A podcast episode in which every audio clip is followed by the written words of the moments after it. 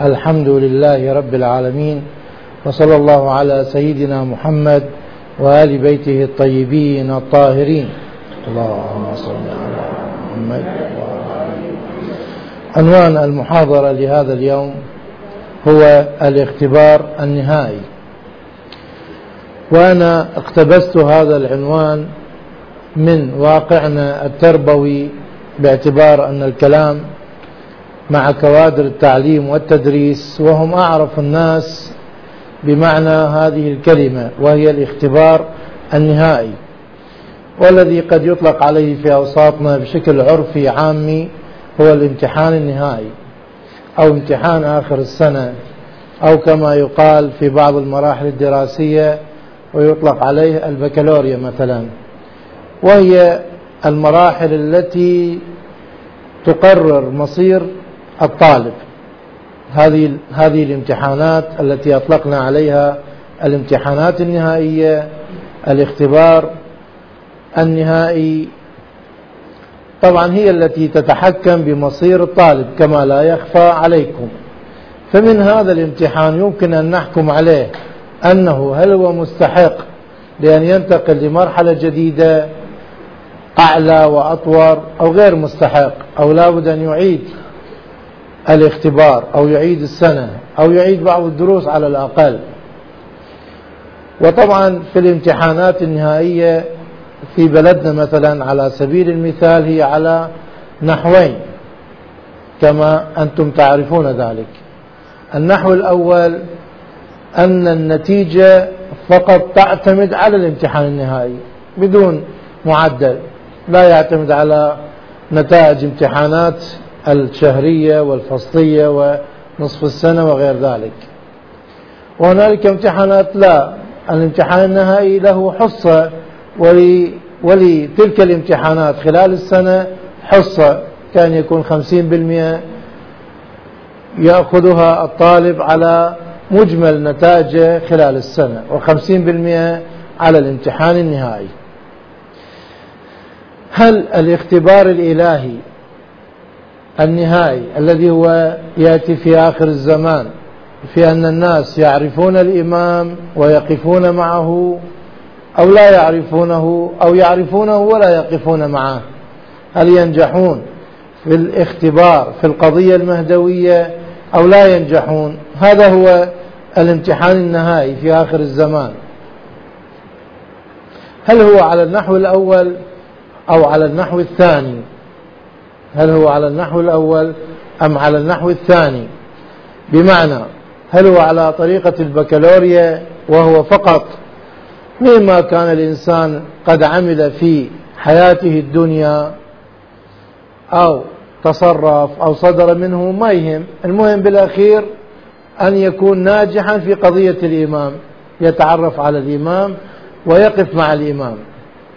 أو لا القضية تعتمد على ما يسلكه الإنسان من تصرفات في الحياة الدنيا يؤثر على النتيجة النهائية. يعني على نحو المعدل. يعني لنا معدلات أو ندخل الامتحان بشكل لا معدل. يعني من درجة من مئة بهذا المعنى. هذا سؤال. السؤال الآخر. نجد في الروايات نوعين من الروايات لا يمكن أن تفهم بسهولة تحتاج إلى تدبر تحتاج إلى تأني تحتاج إلى تفكير. كيف؟ نوع من الروايات يقول أن معرفة الإمام يسيرة وسهلة وبسيطة قضية بسيطة وميسرة لكل أحد. كل من يريد أن يعرف الإمام يعرف الإمام في آخر الزمان عندما يظهر. يعني لا يحتاج إلى مؤونة وتعب وتعقيد. قضية بسيطة. الذي يريد أن يعرف الإمام يعرف الإمام. وصنف آخر من الروايات تقول أن الناس ستكون في حيرة شديدة وحيص وبيص في تشخيص الإمام. خصوصا إذا علمنا أن هنالك مجموعة من الأشخاص ممن سيدعي المهدوية قبل ظهور الإمام. هذا يقول أنا المهدي وذاك يقول أنا المهدي وطبعا هؤلاء الذين يدعون المهدوية لا يدعونها اعتباطا لا بد أنه لديهم شيء مما يجذب الناس بحيث يجعلهم في إمكانية التصديق يعني ممكن أن يصدقهم بعض الناس. فكيف نجمع بين الروايات التي تقول أن الإمام يعرفه كل من يريد أن يعرفه وبين الروايات التي تقول أن معرفة الإمام فيها حيرة شديدة لأنه سيشتبه الأمر على الناس. هذا هو موضوع هذه المحاضرة. الذي هو السؤال الأول والسؤال الثاني. وهنا قبل أن ندخل إلى الجواب نبين شيء. طبعا بعض الإخوة والأخوات الكرام والكريمات ولعله من سيشاهدنا من على شاشة التلفزيون من جميع المشاهدين وجميع الأنواع من فئات الناس سيسألون سؤال لعله يخطر في بال البعض الآن وهو إذا كان الكلام عن آخر الزمان الآن أنت تتكلم عن آخر الزمان؟ محاضراتكم في هذه الدورة تتكلم عن آخر الزمان وهذا يخص ناس يحشرون في آخر الزمان يعني أمر يهم ذلك المجتمع الذي سيكون في آخر الزمان. هسه آخر الزمان بعد مئة سنة ألف سنة مليون سنة الله العالم. فما لنا نحن ولهذه المواضيع. هذا اختبار سيتعرض له من سيخرج المهدي في عصره. أي عرفة أو ما عرفة يشكك به يتعرف إليه. نحن إلى هذه اللحظة والله العالم بما يأتي من لحظات إلى هذه اللحظة غير مبتلين بهذا الموضوع. يعني لم يظهر الإمام ولا نرى أن العلامات قد تحققت حتى نتحفز من الآن ونستعد لأن نتعرف على الإمام. هو الإمام ليس هو الإمام. فالقضية لا تهمنا نحن لا يهمنا لا يهم هذا الجيل وإنما يهم أجيال ستأتي في آخر الزمان. فالجواب غير مهم لنا. لا نهتم بمعرفة الجواب لأنه إذا عرفناه أو لم نعرفه هو أصلا لم يظهر بهذا المعنى. هذا الإشكال ممكن الإجابة عنه بأنه أولا عدة أجوبة الجواب الأول التعرف على الإمام تارة بشخصه.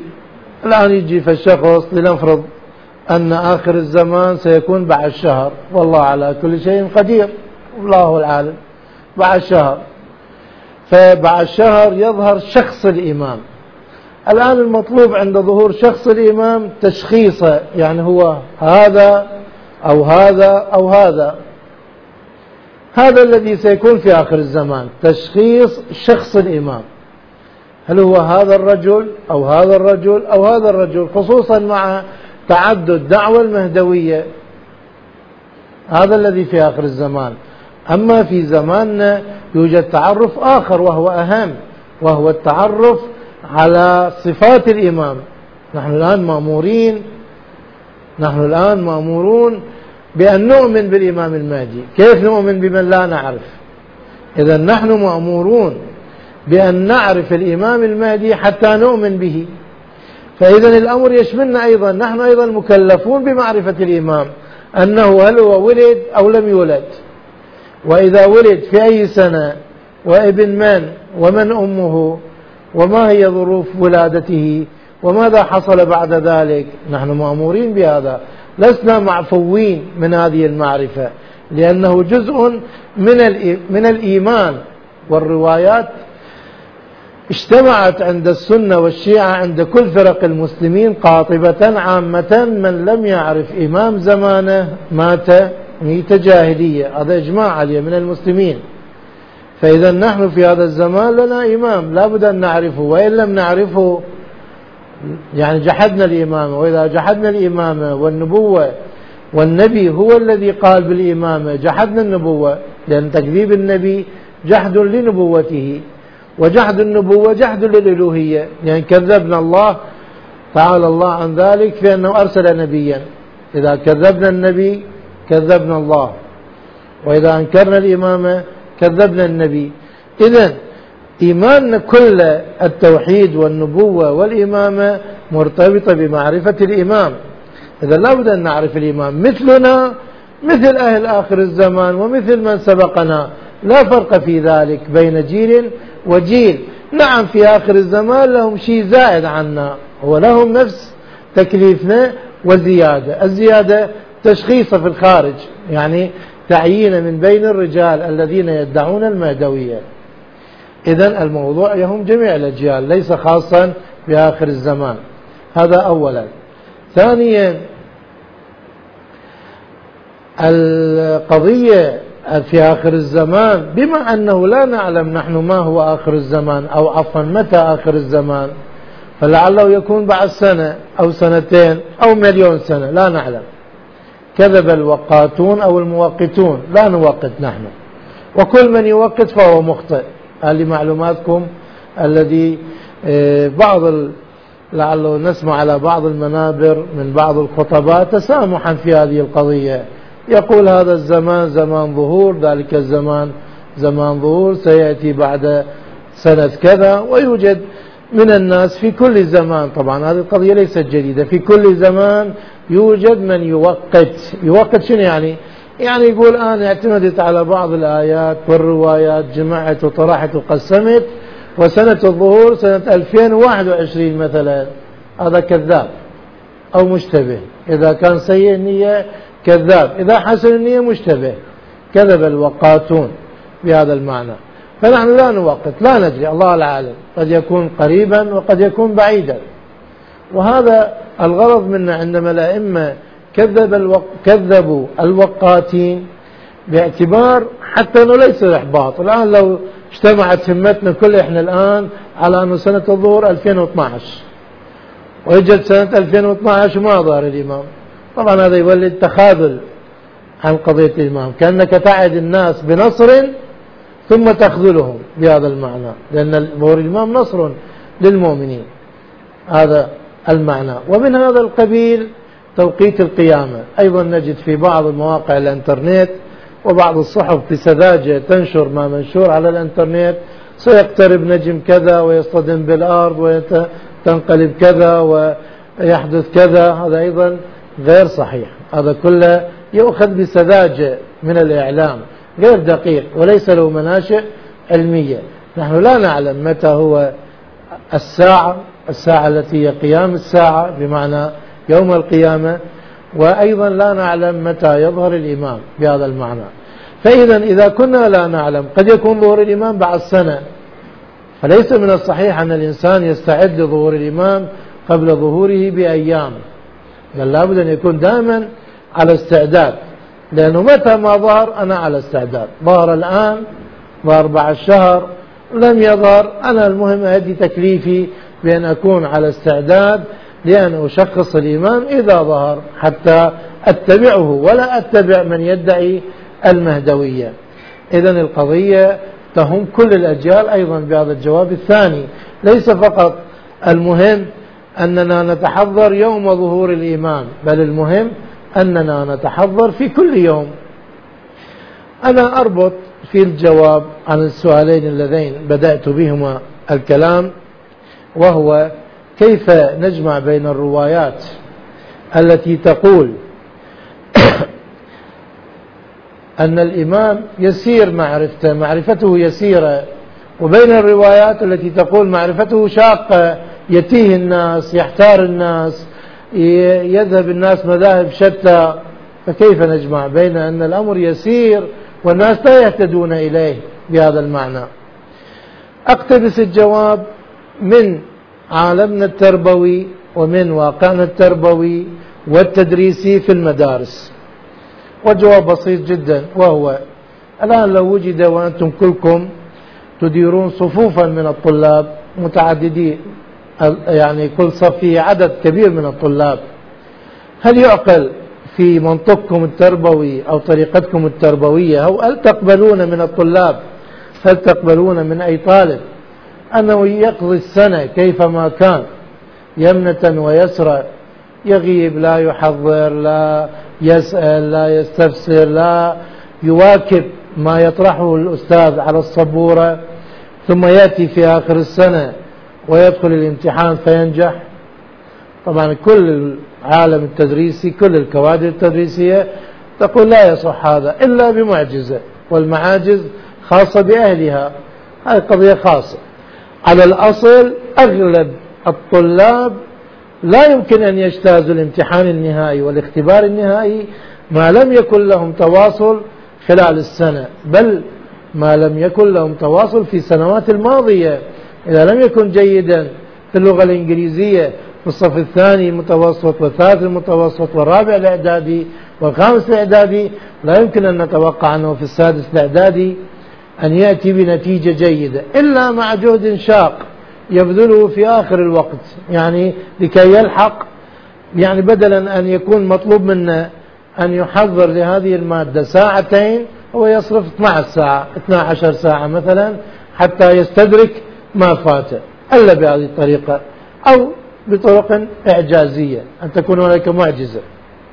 كذلك الإنسان في الحياة الدنيا وهذا القياس بين الواقع التدريسي وبين الدنيا يحل مجموعة من المشاكل سنأتي على أمثلة منها. يقال لنا نحن أتباع أهل البيت سلام الله على أهل البيت يقال لأتباع أهل البيت أنتم تبالغون في قضية يعني تذكرونها وفيها مبالغة شديدة. نحن عامة المسلمين ما نقدر نستوعب هاي القضية. شلون تأولوها ما نعرف بس هي مو مقبولة وهي هذه صح؟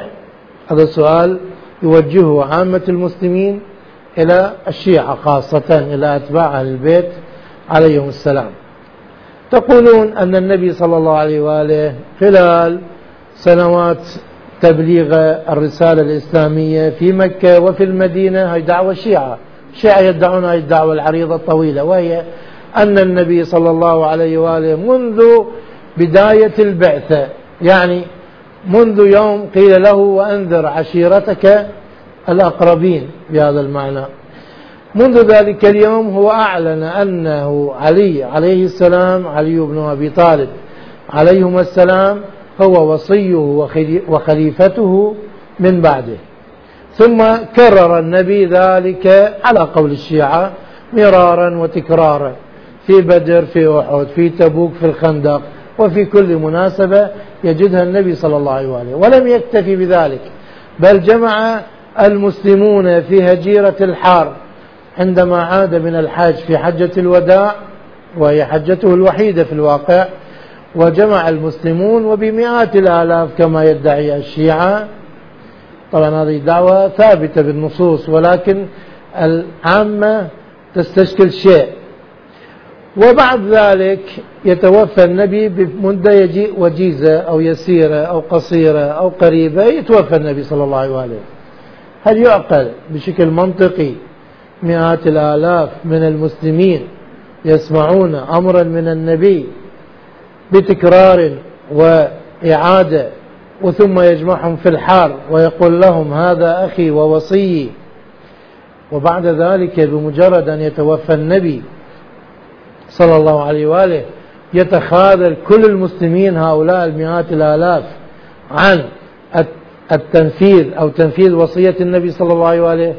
يعني ما هو المنطق في هذا؟ كيف؟ هل سمعوا أو لم يسمعوا؟ هل علموا ما أراد النبي؟ يعني تأولوا أو لا عرفوا حقيقة ما أراد النبي بهذا المعنى؟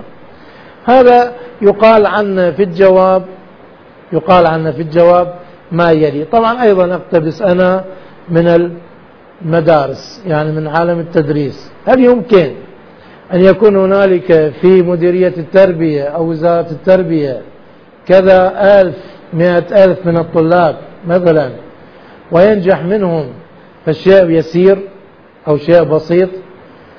يعني أن أن يكون الرسوب بمعنى يرسب يعني طلبة يحضرون في الدروس طوال السنة ويرسب من وزارة التربية مثلا فد 2000 أو 3000 طالب. بهذا المعنى ممكن.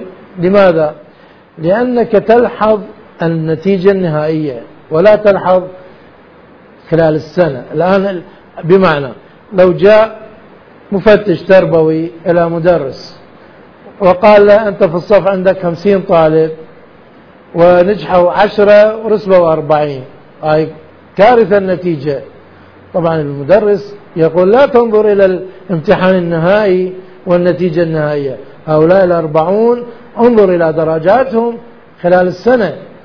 كم غابوا كم حضروا كم آه، دققوا كم أجابوا كم امتحنوا كم نجحوا بهذا المعنى. هذا الشق الأول من السؤال وهو أنه ليست القضية امتحان نهائي ونأتي بالنتيجة وإنما قضية تراكمية.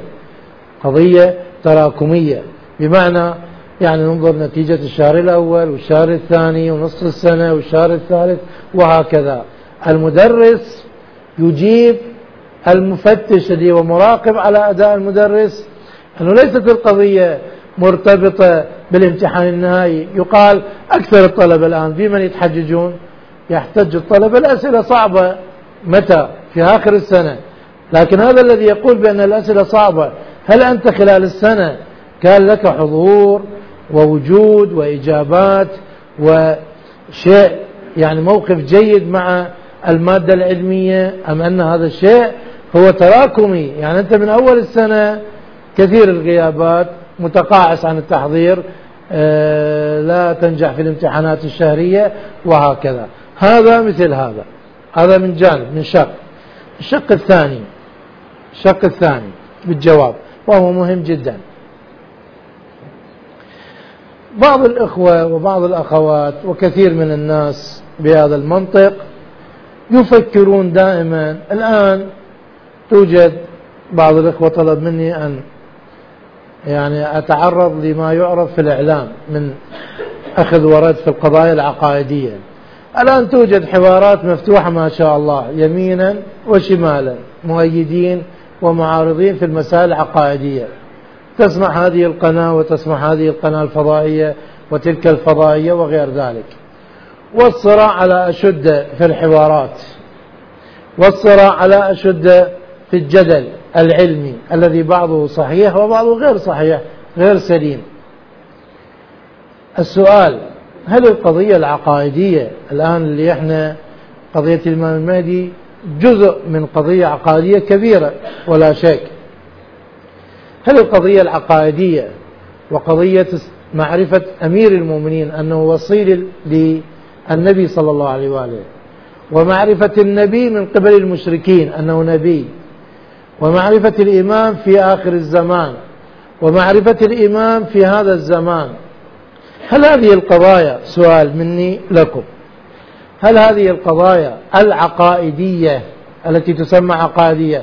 مسألة عن توحيد نبوة إمامة إمام المهدي أن علي وصي رسول الله من بعد مباشرة بلا فاصل. هذه القضايا سؤالي. مهم جدا هذا السؤال. هل هي فكرية؟ هذه القضايا العقائدية. قضايا فكرية؟ أصيغ السؤال بصياغة أخرى. الآن معروف أن الكليات في الجامعات تنقسم إلى كليات إنسانية وكليات علمية. الطب هندسة فيزياء آه، كيمياء كذا الكليات العلمية. أما الآداب والتاريخ ولعله الجغرافيا معروف كذا واللغات يعني اللغة العربية والترجمات بهذا المعنى الإنسانية. إذا سؤالي القضايا العقائدية هل هي قضايا علمية؟ يعني الآن إذا أردنا هدى الله وزارة التعليم العالي في يوم ما وقالت تريد نجعل في المنهج في الكليات العقائد. شيء نسميه العقائد. فاقترحوا في أي كلية نجعل العقائد؟ هل نجعلها في كلية الرياضيات التي تدرس التربية التربية بمعنى قسم الرياضيات أو قسم الفيزياء أو نجعلها بالتاريخ؟ لأن بها قضايا تاريخية مرتبطة بالتاريخ. أو نجعلها في الفيزياء لأنها عبارة عن قواعد آه، ذات نمطية محددة. أو نجعلها في كلية الطب أو نجعلها في كلية الهندسة أو في علم الاجتماع أو في علم النفس أو بالتربية كليات التربية. في أي قسم تقترح أن تكون العقائد. هل هي قضايا؟ طبعا الذي يريد أن يجيب عن هذا السؤال يقول طبعا إذا العقائد قضية فكرية محضة علمية نجعلها في كلية علمية من من أقسام الرياضيات والفيزياء. وإذا قضية اجتماعية نفسية نجعلها ما في أقسام علم الاجتماع أو في أقسام علم النفس. وإذا تاريخية مرتبطة بوقائع حدثت نجعلها في أقسام التاريخ. وإذا دينية وهو الآن هي تجعل في قسم العلوم الشرعية في في الكليات الشريعة يعني. أنت برأيك هل العقائد قضية فكرية أم أعيد السؤال بصيغة ثالثة؟ هل الناس الذين انحرفوا عن العقيدة أنت الآن مسلم أو مسلم شيعي هسه خلينا نتكلم عن الإسلام. الآن المسلمون في الكرة الأرضية ماذا ينظرون لأهل الأديان الأخرى؟ يعني ممن يؤمن ببوذا أو الهندوس أو من من هم من أهل الملل والنحل يعني من أهل الأديان كاليهودية والمسيحية. نحن نراهم أنهم ليست عقيدته عقيدتهم تامة. هم يؤمنون بالله يؤمنون بالمسيح لكن لا يؤمنون بالنبي صلى الله عليه وآله. فنرى أن عقيدتهم غير تامة. فيها حق وفيها شيء ناقص. وكذلك اليهودية. الآن المسلم عندما نسأله أو نسأل أتباع أهل البيت الشيعة عن غير أتباع أهل البيت. هل مشكلة الانحراف عن العقيدة الصحيحة مشكلة فكرية؟ يعني هل أن الذين هم ليسوا بمسلمين أو هم مسلمون ولكن ليسوا بشيعة عندهم خلل فكري؟ يعني لم يصلوا إلى الحق لأنه أكو تعقيد بالقضية الفكرية ولا يستطيعون معرفة الحال.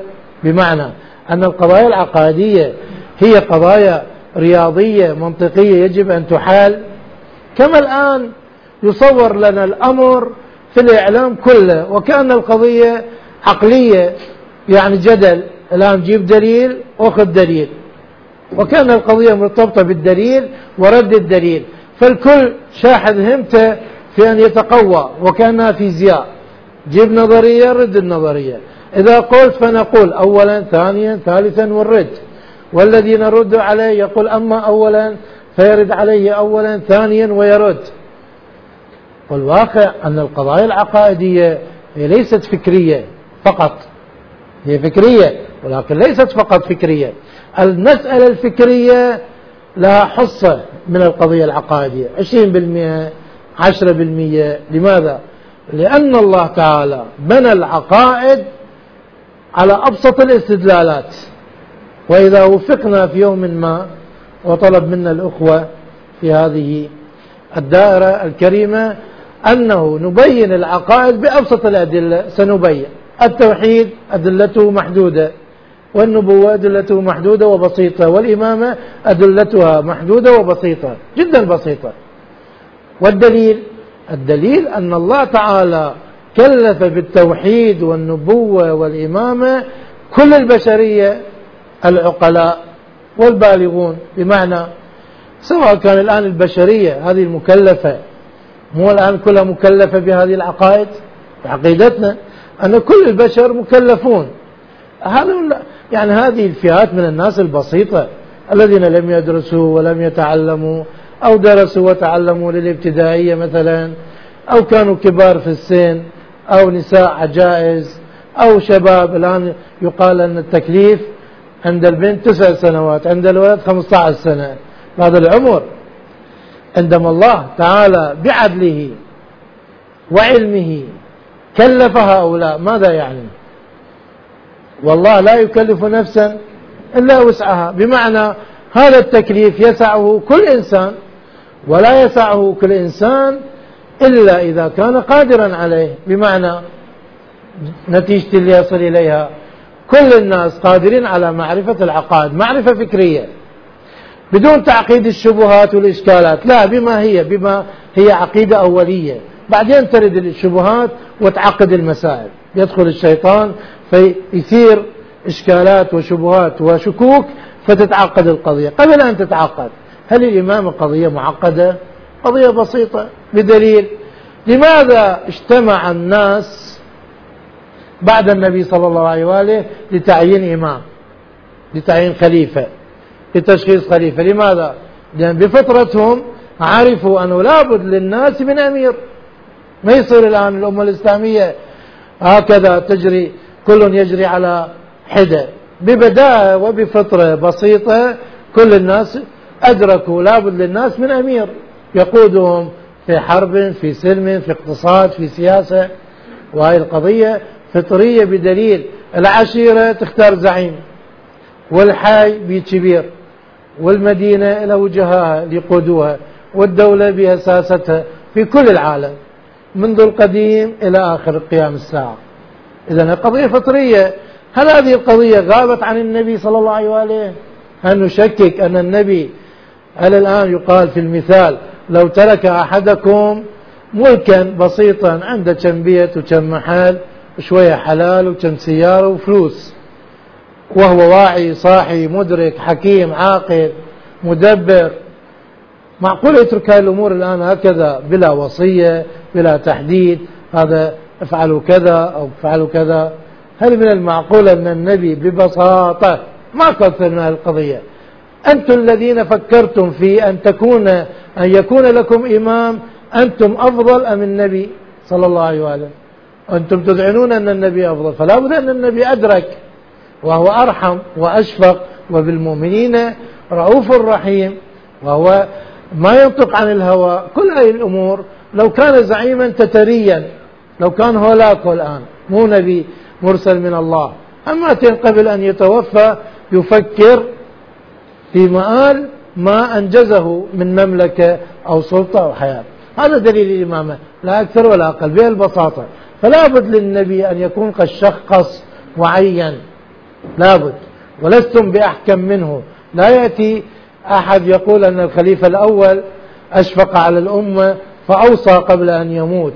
يوصي إنسان ليس بمعصوم يدرك أهمية أن يوصي. والإنسان المعصوم لا يدرك أهمية أن يوصي. من منهم لم يوصي؟ من من من من خلفاء المسلمين لم يوصي.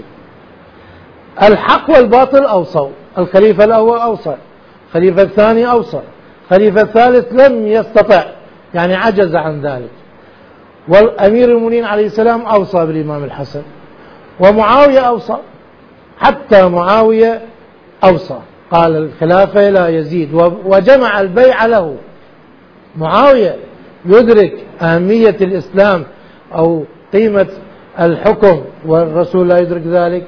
وكل الخلفاء الأمويين أوصوا وكل الخلفاء العباسيين أوصوا. ومن نعمة الله لإثبات دليلنا وحجتنا أتت بعد الدولة العباسية الدولة العثمانية. وكلهم أوصوا. يعني المسلمون على مدى 11 قرن يوصي بعضهم إلى بعض. فقط النبي عند المسلمين ما أوصى. شخص الوحيد الذي لم يوصي الذي لم يدرك هذا تأويله ولا يوجد تأويل آخر. لم يدرك أهمية وحاشاه أن يوصي من بعده. هذا دليل الإمامة. إذن الأدلة بسيطة. إذا ما الذي يدعو الناس إلى الانحراف في آخر الزمان في هذا الزمان في الزمان الأول؟ الجواب أن القضية العقائدية ليست قضية فكرية. يعني مو قضية أن الكافر عنده خلل فكري وما جاي يدبرها وما جاي يعرف الحق يفكر ويدوخ ويبطل. لا. ولا أن المؤمن ذكي وعبقري بحيث آمن. لا. قضية إلى عاملين آخرين غير العقل. النفس والروح. الجوانب الروحية تؤثر والجوانب النفسية تؤثر والجوانب العقلية تؤثر. ثلاثتها تجتمع تنتج إما الإيمان أو الكفر وليس شيئا واحدا. وليس شيئا واحدا. إذا نصيغ الجواب ببداية موضوع نعتبره نعتبره موضوع وهو اعلموا أن الإنسان ولا يخفى عليكم إن شاء الله ذلك إن كائن مركب له جوانب نفسية وله جوانب روحية وله جوانب عقلية.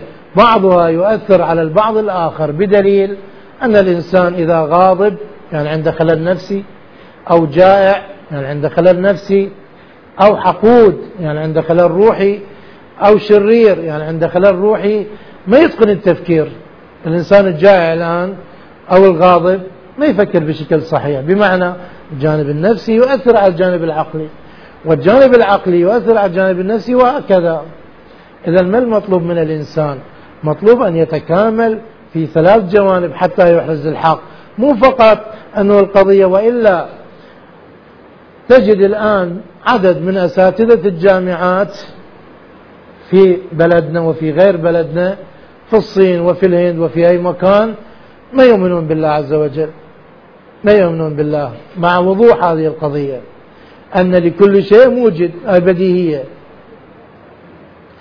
وهو في نفس الوقت بروفيسور بالفيزياء والرياضيات والكيمياء. عنده مشكلة عقلية هذا؟ ما عنده مشكلة عقلية. هو من أعقل الناس مفكر يدبر قواعد وقوانين أعقد بكثير بآلاف المرات عن القضية العقائدية. لكن عنده مشكلة نفسية. إذا من قبيل ماذا عندما تتكلم؟ عندما نتكلم ونقول مشكلة نفسية مثل مثل أي شيء؟ مثل أي شيء. المشاكل النفسية لها مظاهر عديدة. أنا أذكر بعض المظاهر. بعض الناس يعتقد أنه إذا أخذ العلم وأخذ الدين من أحد هذا يقلل من شأنه. لذلك لا يستفسر لا يستفهم لا يسأل. بمعنى بعض الناس يستنكف من الدين. عنده عقدة نفسية. هو يرى أنه هو متحضر عصري مدني. فالدين قد يكون قضية تراثية قديمة. قد ينظر للدين أستاذ جامعي مثلا قد ينظر إلى الدين أنه تروح للجامع تصلي الصوم يرى هذه الأجواء مو لائقة له. هو يرى هكذا نفسيا عند حاجز نفسي أمام أجواء الدين. مع أنه الدين ما بإلزام أن تروح للجامع أو أن تصوم بمعنى تظهر الصيام أمام الناس. قضية عبادية. صلي في البيت صلي في الجامعة سد الباب وصلي وحدك. ماكو محذور.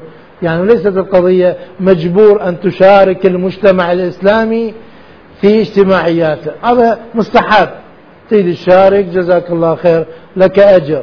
على أن مجتمعات المسلمين ليست كلها على نمط واحد. الآن يوجد مسلمون في كندا في بريطانيا في أمريكا أيضا يعيشون حياة عصرية مدنية واضحة ويمارسون لعله ترى أنت بعض الشعائر الحسينية تمارس في السويد مثلا كما تنقل في الفضائيات أو النرويج أو الدنمارك. شوي غريبة عن أجوانا بس هي شعائر مقبولة. يقينا قادة وزعماء قريش أدركوا وهم أكثر الناس معرفة بالنبي صلى الله عليه وآله لأن عاشروه وعرفوه وهم أهل السياسة وأهل الدنيا وأهل الأموال. يعرفون الشخص اللي عنده مطامع ومن ليس له مطامع. عندما تعاشر إنسان أربعين سنة وتكون أنت من التجار لابد أن ترى في هذا الإنسان شيء قد يستجدي يعني يستجدي منك مالا يوما ما أو يحاول أن يزاحمك على تجارة أو يستخدم نفوذه في شيء ما. لم يجدوا ذلك. ما كان للنبي مطمعا دنيويا. فهم أعرف الناس بصدق النبي وصدق نواياه ليس طالبا لرئاسة وليس طالبا لمال. وكان يمكن أن يكونوا أعظم المؤمنين به. ولكن الأنا الآن عندما تستسلم أن محمد صلى الله عليه وآله نبيا ماذا يعني؟ يعني هو الذي يتصرف في النهي والأوامر ويكون حاكما بهذا المعنى. شئتم أبيت. هل أتنازل عن سلطاني الآن؟ ترون أنتم على الفضائيات. شدة التثبت أو شدة التمسك بالحكم. هذا صار واضح الآن. كان دعوة الآن واضح. ملايين يخرجون ولا يدير بال. يقصف يضرب ما يدير بال. اعتراضات ماكو مانع. المهم هو متمسك بالسلطة. التمسك بالسلطة من الموانع النفسية لأن يؤمن الإنسان. إذا القضية ليست الآن لو يوجد إنسان منتفع من وجود ملكية معينة. إنسان منتفع من وجود ملكية معينة. هذا الملك مغدق عليه فد عناوين سمي رئيس هيئة كذا رئيس جامعة كذا أي عنوان. وهذا الملك هو قائم ملكه سلطته قائمة على العقيدة الفلانية. واضح؟ مجدي الشخصي مصالحي الشخصية متوقفة على وجود هذا الملك. وهذا الملك بنى ملكه على العقيدة الفلانية ولا أسمي بهذا المعنى. هل أندفع باتجاه هذه العقيدة وأدافع عنها أم لا؟ طبعا مصلحتي ووجودي وتشخصي وميزاتي كلها مبنية على العقيدة. إذا نفيتها ما صرت أنا ما أنا عليه بهذا المعنى. هذا مو عنده مشكلة يطلع بالفضائية مو عنده مشكلة فكرية. ولو جئته بألف دليل مو يم الفكر عنده مشكلة نفسية. هو مطمحه هذا طموحه هذا مطمعه هذا. هذا من جانب. هذا الجوانب النفسية والجوانب النفسية كثيرة عالم وحده منفتح. ولو فتح لنا المجال أسهبنا في الكلام على الجوانب النفسية التي تمنع عن الإيمان. الجانب الروحي الذي هو يخفى نهائيا عند الناس. الجانب الروحي عبارة عن ذلك الجزء الآخر من الإنسان. الإنسان حفنة من التراب ونفحة من رب الأرباب. نفخت فيه من روحي. فهو مركب من مادة تراب. ومن شيء اسمه الروح لا نعلمه. الله العالم بهذا الكائن الذي اسمه الروح. هذا الجانب الروحي مثل الشيء الشفاف الذي يرفع من شفافية المادة أو يخفض من شفافية المادة. المادة بلا روح تسكن الأرض وبالروح تتسامى بالروح تسمو بهذا المعنى. ما الذي يغذي جانب الروح؟ يغذي جانب الروح الخير الخير. عندما تسأل مثلا سؤال ما الذي دعا الحر رضوان الله عليه؟ في آخر لحظة ينقلب مع الحسين اعتباطا عشواء عشوائية يعني صدفة لا طبعا. أكيد أن الحر له جانب روحي كبير جعله مبصرا. ورأى عندما رأى جيش الحسين عليه السلام ورأى جيش يزيد قاس بين الأمرين فرأى هنا شر حقد ضغينة قسوة وفي الآخر رحمة خير شاهد بالبصيرة بهذه الروح التي نمت عنده. إذا الجانب الروحي يجعل الإنسان بصير يرى الخير ويرى الشر. وانطماس الجانب الروحي لا يفرق الإنسان بين الخير وبين الشر. كيف يتغذى الجانب الروحي؟ يتغذى الجانب الروحي بفعل الخير. وأحسن أفعال الخير الشفقة على الضعيف. أعيد إذا شو أقول؟ أقول كل من كان في دنياه في حياته اليومية عند شفقة على الضعيف دين مدين. مسلم مسيحي يهودي كافر بغض النظر. ما أتكلم عن دين أتكلم عن إنسانية. حالة إنسانية.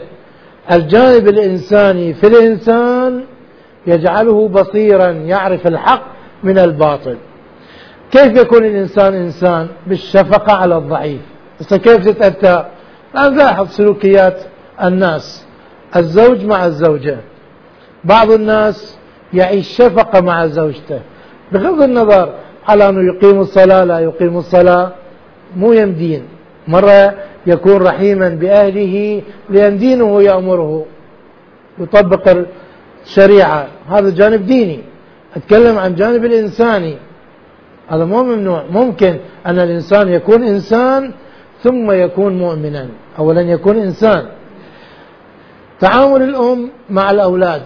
بشفقة لو ما بشفقة أم قاسية أم جدا قاسية تضرب هذا آه تقصي هذا تهمش هذا تهين هذا.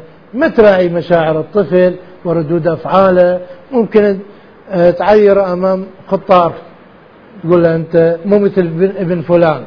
هاي قسوة لأن هذا يجرح هذا الطفل هذا شر هذا نبع من النفس شر لأنه سبب جرحا لآخر.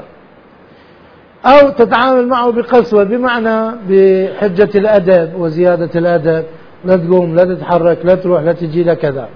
هذه قسوة. الأم قد تكون شفقة عندها شفقة على أولادها بس عندها قسوة على أولاد الجيران. هذا أيضا قسوة لأن الطفل بما هو طفل محل الرحمة. بغض النظر هو ابني أو ليس بابني. قد تكون الأم شفقة عندها مع الأطفال مع أولاد أختها. بس ما عندها شفقة على طلابها بهذا المعنى وهي أم. هذا أيضا مدعاة لأن تكون يعني نستشعر أن عند هذه المرأة قسوة والقسوة شر.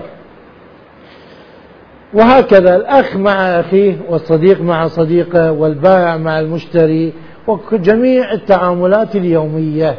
الآن في الشريعة جعل اليتيم مثال أعلى للرحمة والقسوة. مثال أعلى. هو المثال الوحيد. يعني دائما نتصور أن القضية الشفقة يعني يتيم مقطوع فقير مو شرط. مو شرط.